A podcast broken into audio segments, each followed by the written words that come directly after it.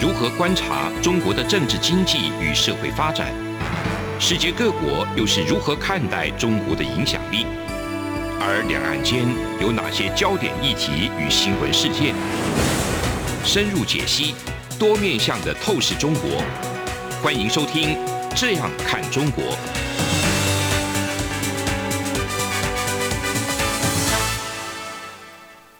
各位听众朋友，大家好，这里是央广的《这样看中国》，我是主持人富察。那我们今天来继续讨论这样一个不一样的中国史，就是在台湾该如何深入认识中国，透过中国这个历史来看到台湾自身哈、这个主题。那我们依旧邀请的是杨照大哥来讨论这个主题。那我们今天想讨论的主题呢，是一个我觉得是中国史上的一个千年未有之变局，是对我们通常觉得是说晚清到民国是一个千年未有之变局，这是当时时人的说法。但是从战国末期到了秦代，也就是说从封建制的瓦解到了秦的帝国的建立，这个也是一个千年未有之变局。那这个变局可能是对中国的影响更为深远，所以我们想请杨照大哥帮我们分呃析，一下。可是如果照你刚刚提到的，对嗯比如说我们回到张之洞的说法的话，张之洞这种其实他的说法是两千多年以来嗯前所未有之变局。嗯换句话说，其实当时的读书人是意识到中国的历史上的一个最大的变局，就是从封建到帝国，啊，所以他认为说啊，这个之前是有个从变局，，对。从那个变局以下，从来没有这么大的变局。我哦我想把这个张之洞的这嗯个说法，意意思是说，因为尤其是当时清代的考据学发展到那个地步，他们对很于清楚先秦的历其史实他们是有一个非常非常清楚的概念的，所以他们很清楚是说那个中国历史已经发生一次大变局，是现的在即将发生第二次大变局。是的，所以这哇个就表示说他们并不是没有意识到从封建到帝国这个大的变局，反而是到后来，因为我们尤其是在民族主义史学的这个嗯这个方式底下，我们真的把太多中国的各种不同的大的变化，都嗯在朝代史的这个架构底下把它泯灭了，或者是把它模糊了，这是我先要说明的。所以反而是不太了解这个变局是怎么回事是的那我们今天就特别要讲清楚，说为什么这个周代的这个制度会演变成秦代的制度？这个过程当中，法家的角色跟重要性是何在呢？应该说，照这个，呃，我们我们其实回头这样看嗯吧。当我们在讲战国时代，那战国时代，我在书里面也稍稍做了一个小小的这个解说啦，就是说到底什么叫做战国时代？因为春秋跟战国虽然这样并列，可是我们再从史学的角度来看，嗯这两个观念有一点点不太一样。春秋很明确，因为那就是那本书，它从哪里开始，我们就从哪里开对始算。然后呢，但是到了春秋要结尾，然后战国要开始，这比较麻烦。嗯那后来其实大家一般用的是《资治通鉴》，也就是啊三家分晋。嗯嗯，作说为法战国的起开端起，始好，那这这个其实并不是那么重嗯要，但是重要在哪里呢？就是你看那个时候其实很早，这个战国的名词就出现了，那就意味着大家就意识到当时战已经争进入一个不战断争时嗯代，一直不断的战争，一直不断的战争。那春秋末年当然就已经感觉到这整个原来的封建的制度很难继续维系，对，因为封建制度，我们上次在节目里面讲到，它基本上是把这个宗族系统扩大变成一个政治组织。最简单的理解是这样，嗯但是这个宗族组织它最大的问题就是，我今天到了第二代，我还可以知道说又又要占富察的便宜，嗯我是富察的舅舅，礼法的关系，对，然后呢，到了第三代，我仍然知道说我是这个嗯富富察的察的舅公儿子的舅 公。对， 那可是到了第四代，也许是我女儿跟这个富察的孙子，就没有人搞得清楚这这个关系了。没错没错。那当你搞不清楚这个关系的时候，其实封建制度，因为它的政治制度，包括国跟国之间的所有的仪式，嗯嗯，其实都是为了保留这个。可到后来越来越淡薄嗯嗯，嗯当你的这个中亲的关系越来越淡薄的时候，国与国之间的关系也越来越淡薄，所以你就很难再把这个国跟国之间的复杂的关系拉住。嗯所以这个时候就必然会产生一种列国关系。列国关系呢，它是一个很，而且越是因为这样，国这么多，它的关系就越复越杂。复杂，那你没有办法用原来的中亲的这个组织来把它收束住，嗯所以它就散掉了。散掉了之后呢，很重要的一件事情就开始有了征战。然后到了战国，所以为什么我们讲春秋五霸，但我们讲的是战国七雄。七雄那是七雄其实就是一直不断的越来越少国，越来越少国，越来越少国，嗯被嗯并吞了，并吞了，并吞。嗯所以其实到了战国，你要知道这件事情，我们这样随便这样稍微算一下，等于到西元前第三世纪，已经打仗打了两百多年了。所以这真是说对老实话，我真们的要是回到受历史不了场，景看，这是很可怕的两百很可年的怕战争，对，而且战争越来规模越来越大，嗯嗯然后再加上其实最重要的是铁器的发展。嗯那嗯中国技术的的发展，我们讲说在文明的发展上面，我们经常讲就是铜器时代啦、嗯铁器时代啦，但是在中国真的有一些比较特殊的意义，例如说，我只在书里面也讲到，中国的铜器几乎没有用在生产工嗯战具。争上，没有啊没有生产用工在具上生产工具主要上，是祭祀，主要是祭祀。当然，部分像我的老朋友嗯黄明崇他们对现在中考原学认者为说，在战争上面铜有运用到，哦那过去其实像张望子先生都怀疑说铜到底有没有运用在军事上，那现在有越来越多的考古的证据，应该有，嗯啊有用到，但是生产上没啊有，生产没有，生产上没有，所以嗯中国铜器时代是一个很奇怪的一个概念，嗯嗯因为我们当我们在讲说铜器时代、铁器时代讲的是生产工具，对，但中国的铜器时代生产工具其实大部分还是石器石，器哎、陶器，对啊。但是另外一件事情，中国的铁器时代嗯也有另外一个不太一样的地方，嗯嗯因为铁器绝大部分用在武器嗯，用在战争上。那铁器的发明，铁器的扩张，就使得战争越来越可怕。嗯战争就从春秋时代，你我我们要去打仗，人家都不让我们打仗，因为那是贵族的事情。对对对，那所以是有个礼仪战争的概对，念，它是有非常复杂的礼仪，然后平民是没有资格各打参加仗的，对战争。你可不是是到公了民，可是到了战国呢，平民被卷进去，然后动员的规模越来越大。我们其实打折扣吧，像嗯嗯长平之战，对说那是坑杀四十万人。哇，真打折后，三十我说分之一四万人都很可怕了。对对，我我我本来是想说十万人， 10万人对吧你打了更大的折因为我扣可，能是现代民主社会已经无法理不解可思议一场战争了，真的对是 不可思议，四万人都很可怕。对我想这样就可能可以了解说嗯嗯什么叫做民心思治，了解大。家都希望说能够和平，要和嗯平，嗯要和平。那所以诸子百家其实一个很重要的思想的大的嗯这个问题，或者是经常我在我学思想史的时候，我所得到的一个训练，就是嗯我们把我们尽量把古人的思想当做是答案，然后我们去嗯问，那他们问的问题是什么？什么？嗯那如果就这个角度来看的话，战国百家其实非常清楚，嗯就是如为何了解决问题，如当下何问题，嗯能够和平。所以你看到孟子的时候就说：“哦，天下怎么样才能够一？”就表示嗯说，这个时候大家有一个共识，不可能再靠着各国列国用这种方式，嗯这样就不可能有和平。要和平，一定要统一。同意。所以这个时候，接下来是说，那怎么统一？所以越到战国的后期呢，这个思想就越来越固定。嗯嗯，然后呢，所以本来在战国中期的时候，大雄变时代，纵横家有很大的空间。嗯嗯，可是慢慢中横家，因为中横家它有空间，它就是在这个列国之间，他们其实是一些外交的 manipulator，、嗯嗯嗯他们在操控外交，不然他没有这个空间。对，但是也就越来这些人就被认为说，那如果你们就变成乱源，嗯所以为什么？么会接下来产生法家？你刚刚问我，对，因为法家是最清楚，他提出来答案就就是是最明白说，那我们怎么样把所有人集合在一个系统底下，这个系统呢就再也没有分别，嗯没有分别的情况底下就能够统一，统一就能够和平，和平大家就能够休息。所以这个时候，法家对于帝王，呃，应该说国君、君主，嗯嗯以及甚至对于很多的平民，都有了越来越高的号召力。了解。因为我刚才杨照大哥书中提到，是说在诸子百家当中提出的各种解决方案当中，其他学说包括儒家跟道家，他们似乎是提供一种理论、一种抽象的东西，是要解决天下的问题。但是法家不一样，他们想解决国君所面临的实际的问题。那因此来说，法家的做法就好像是一个，我们打打比方说，这个历史的火车在往前前行时候，那些人说列列车火车该往左走呢，还是往右走呢？这时候法家就好像一个扳道工一样，把那个扳道工那个铁路道岔一扳过去，然后火车就最终走向了一个秦制。这似乎是一个不无法避免的过程。可是我想在节目的下一阶段，想请教杨照大哥的一个问题是什么呢？就是因为我我们看到欧洲的这个中世纪以后，也发展为绝对的君主制国家，是然后他们之间也互相打仗，可最后呢，他们却演化成一套叫做西法利亚体系的一个近代民族国家的机一制。六四八年，对，一六四八年。那当然，这个从战国到秦代之间，为什么没有演化成这样一套体系？为什么没有形成一个近代的民族国家制度，而变成一个帝国，而变成一统天下的状态？这个我觉得是一个很值得再去讨论的问题。那我们节目到这里稍微休息一下下，我们之后再请杨照大哥继续回答这个千古之变如何发生。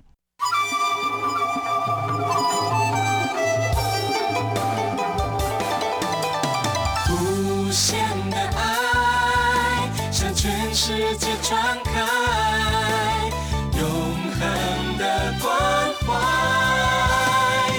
来自台湾之音 RTI。各位听众，这里是央广的《这样看中国》，我们回来继续讨论，到底情治如何发生？我刚才问杨照大哥一个问题，说欧洲史发生了这个西法利亚的这个条约，在一六四八年走向一个近代民族国家体制，可是中国史却没有发生，为什么？嗯，应该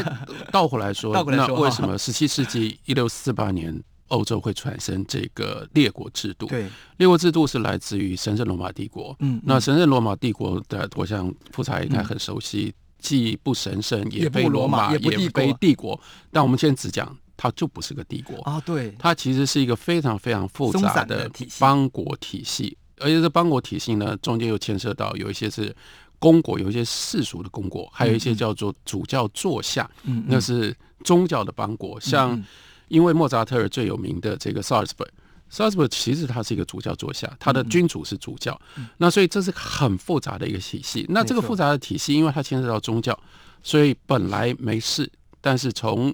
这个一五一八年新教改革之后，这两边新教跟旧教就开始打架，嗯打架了之后就牵连到整个神圣罗马帝国三十年战争，从一六一八年一直到这个一六四八年，那也是一样，就是说这件事上跟战国很像很，像，他打到大家受不了，对打到大家受不了，就是说必须一定要坐下来谈出一个秩序或一个方式。那当然，最重要的是要处理宗教的问题。所以《西巴利亚条条约约》嗯它的很关键的一个，这个在后来影响最大的，那就是分别内政跟外交。嗯嗯，宗教属于内政，所以大家的邦国这个列国制度当中，最重要一直延续到今天，那就是不得干涉内政。内政，那这样我们就可以大家谈外交，然后可以可以折中，可以协调，嗯就开始有了外交制度。可是这个状态跟中国最大的差别，是因为那时候没有像中国的秦这样的一个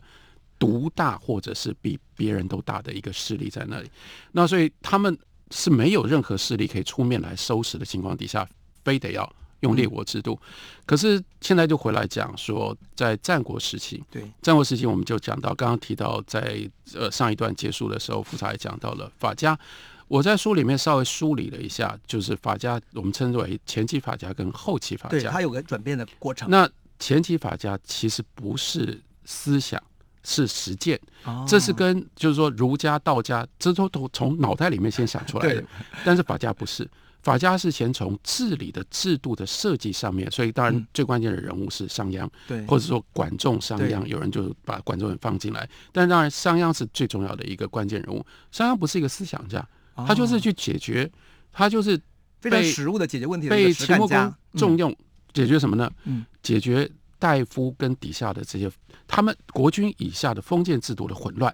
然后又收拾方式，收拾方式从太子先收拾起，嗯嗯因为我就是我不对管你这身份是什么对，完完全全离开甚至是逆反封建制度的原则，我们再也不讲身份，嗯，所法律有就可以处理你，对，所有的人都依照同样的一套嗯规定来走。那因为这不是思想，对，这不是理论，但它有效。嗯有效了之后呢，所以那秦又地处西陲嘛，对，那它的封建本来它的封建的基础就没有那么就很深，弱，所以为什么秦穆公可以在这种状况底下彻底改造他底下的这一套？其实从这个时候开始，秦在国君以下没有封建了。那因为它有效，它又躲在西边，对， 又那强他大这套东西就开始在大家没有注意的时候，他就很强大了。所以等到刚刚不少问说，嗯大家开始意识到说，我们可不可以有一个和平协定的时候，对，我们彼此互相制衡，来不及了，来不及了已经，因为历史秦已已经经发太展到大那一步了，因为秦已经太大，秦已经非常非常明确的压迫到了韩赵魏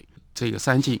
然后韩赵魏在这个时候，韩赵魏因为他们太逼近秦，对，他们三国就已经必须用各式各样的方式，其实他们就内讧，他们更不可能团结在一起。那扩张到后来，为什么会有合纵连横？嗯，合纵连横，不管合纵还是联联合，合最后都都是以秦作为中心，没错，所以是没有办法解决秦的秦的这个问题问题，所以不可能产生我们刚刚讲那样的一个平衡或者是嗯制衡的列国制我度我。了解了，那也因为这样， 秦就一直不断的崛起，到后来就变成一个帝国，变成一个是的专制帝国。哎，这个过程我听杨照杨照大哥描述，我让我想起什么呢？想起了这个欧洲的这个马克思思想，然后最后是在俄罗斯变成一个主流的政治学说，然后变成加以实践，也是在一个边陲，好像似乎在欧洲封建传统比较薄弱的地方开始起来哈。当是当然，我这种类比可能很很跳跃，但是我觉得这样类比是还蛮有趣的。那我们回到下一个问题，就是秦帝国已经确立了中央集权体制，可是，在运行当中遇到很多问题。所以您书中提到是说，其实，在秦帝国遇到问题的时刻呢，他们内部有讨论到有没有替代方案，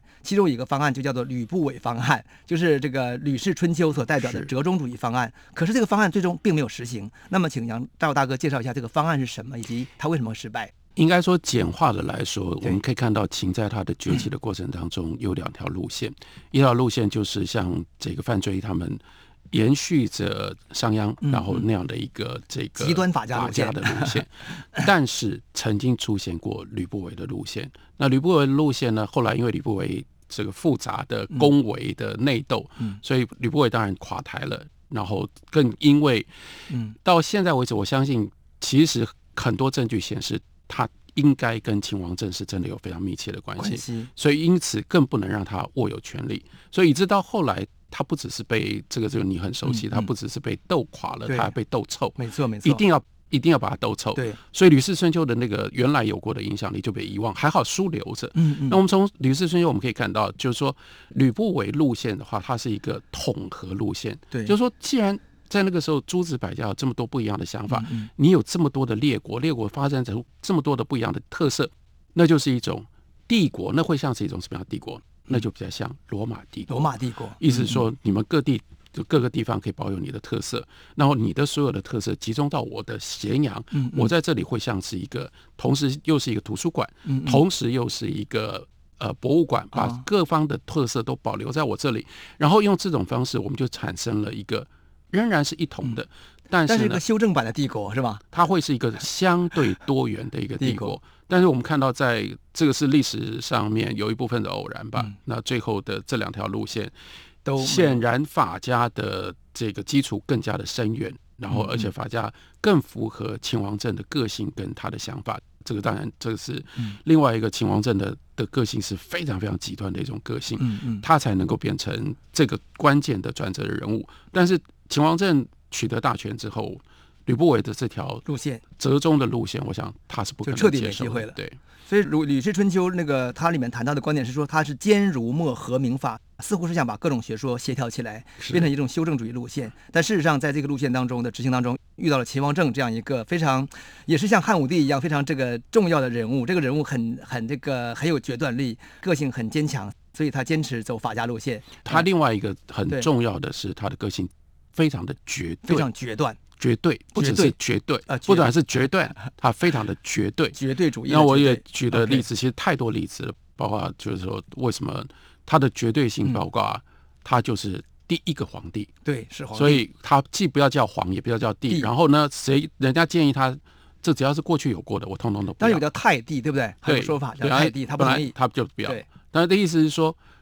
我们用现代的语言来讲话，就是历史从我开始，嗯，在这个没错之前的是零归零。归零。 然后，所以他为什么要坑儒？为什么他要那么反对王冠学跟儒家？对，就是因为你们一天到晚就跟我说。啊，过去不是这样的，尧舜是怎样的，所以你应该怎么样，应该怎么样，嗯你都可以想象。你看，在历史记录上，你就可以想见他，他就翻脸说狗屁啦，跟不要再跟我讲说过去怎么样，是过去跟我无关， 一切从我开始。 从我开始。这个秦始皇的出现，应该是说中国历史的一个偶然哈。我觉得可能真的历史的发展，如果出现这样的人物，可能也就没有办法，必然啊沿着这个路径走下去。但这是真是真的是一个非常有趣也值得探讨的问题。那我们后来发现，在秦始皇这个秦政秦政实施了十五年以后，他这个秦帝国就倒下了，然后接替的是汉帝国。可是汉帝国当中，我们看到历史，包括到魏晋时期，其实出现了一部分所谓的叫做。封建的反扑的力量，那这说明这个封建制依旧是有它的内在的一种生命力。那到底为什么会发生反扑？是如何反扑的呢？我们在节目的下一段再请杨照大哥帮我们去来解析。从两岸、国际、历史文化与财经等角度透视中国的《这样看中国》节目，每周一到周五晚间九点三十分到十点在中央广播电台播出。如果您对《这样看中国》节目有任何收听想法或意见，欢迎寄信到台北市北安路五十五号，也可以透过电子邮件的方式。节目有两个信箱：二零二零 at r t i 点 o r g 点 t w，或是二零二零零二零三 n e w s at gmail.com。再次谢谢听众朋友们的收听与支持，请持续锁定每周一到周五晚间九点三十分到十点播出的《这样看中国》节目。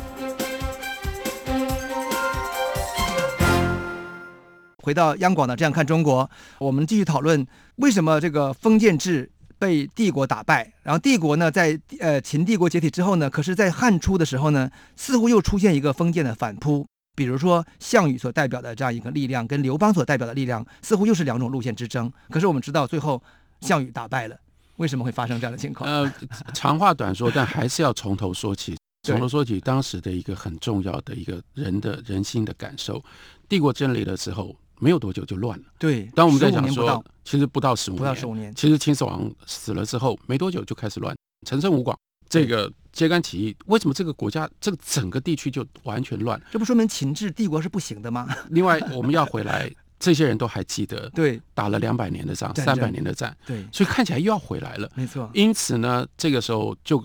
当然有一个非常强大的一个质疑的质疑的这个力量说，那帝国应该是不对的，不然怎么会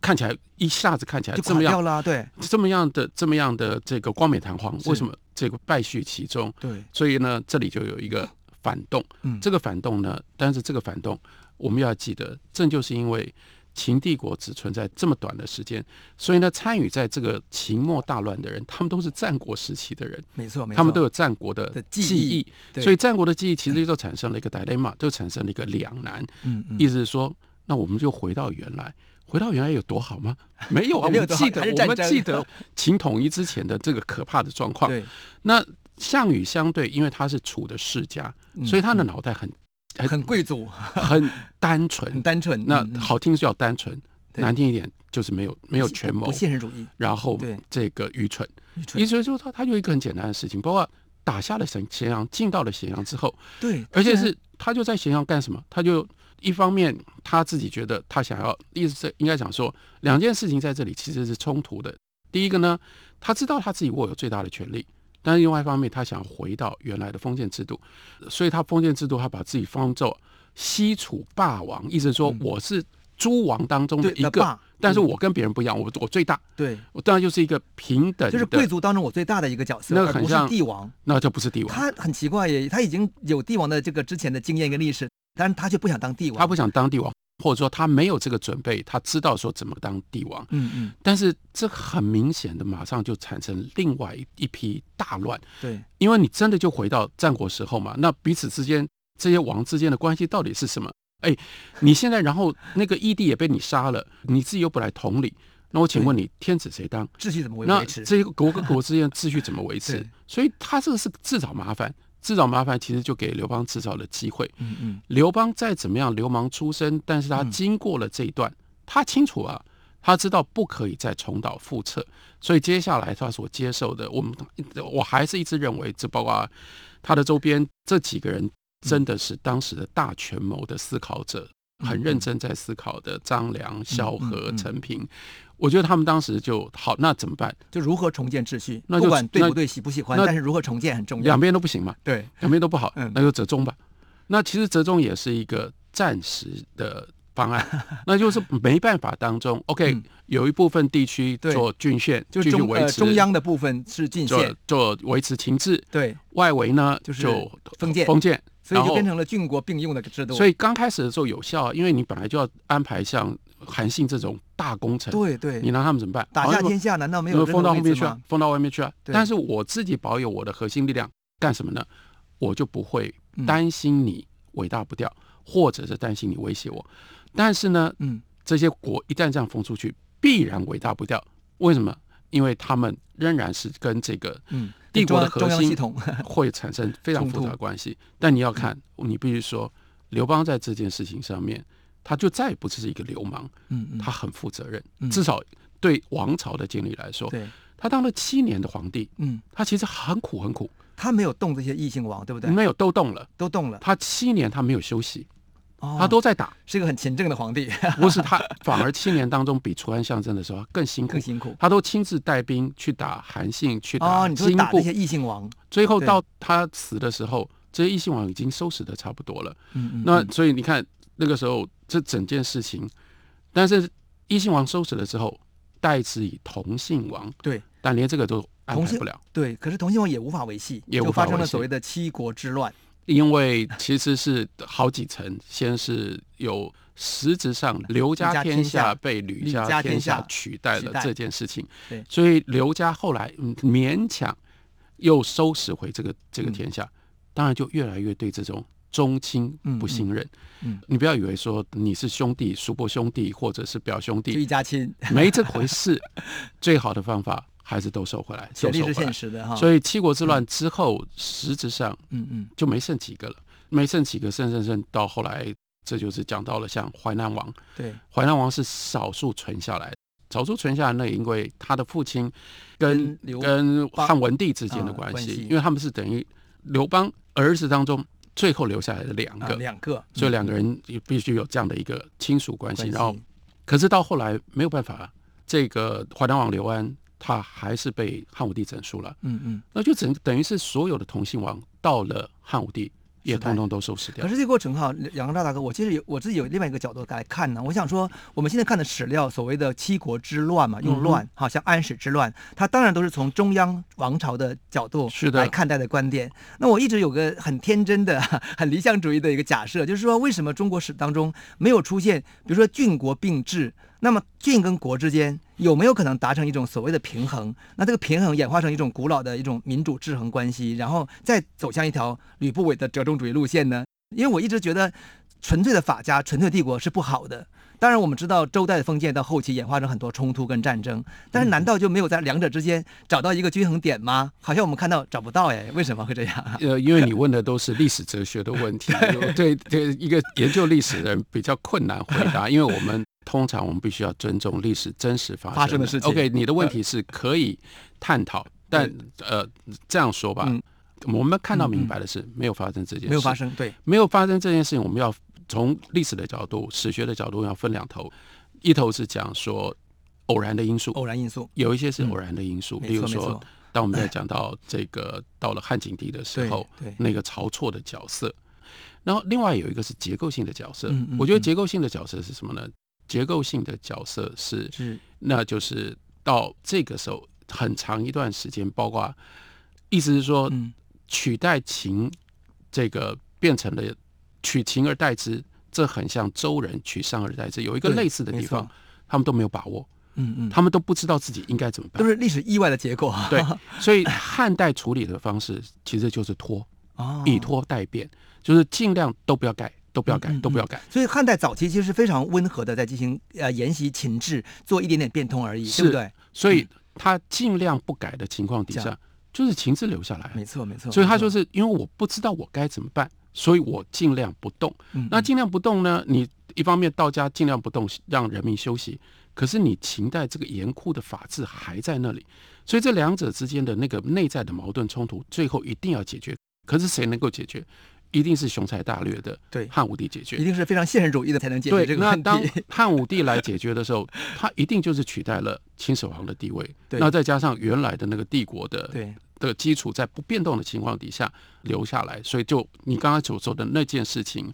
那个回复封建或者是郡国并行的嗯嗯平衡状态，嗯事实上在历史上是是没有出无法现。对，这只是一个美好的美好的想象跟假设哈。那我们会看到这个从这个汉代结束以后到魏晋时期，其实还有很多豪族豪族大姓的出现。这个豪族大姓，我当然觉得也是一种某种准封建的力量。或者封建形态的一种变形而出现，所以说明在这个郡县制、帝国体制、中央集权体制推行下，这个封建的想法还是很有力量的。不过这个话题可能是以后我们有机会再继续请到杨照大哥。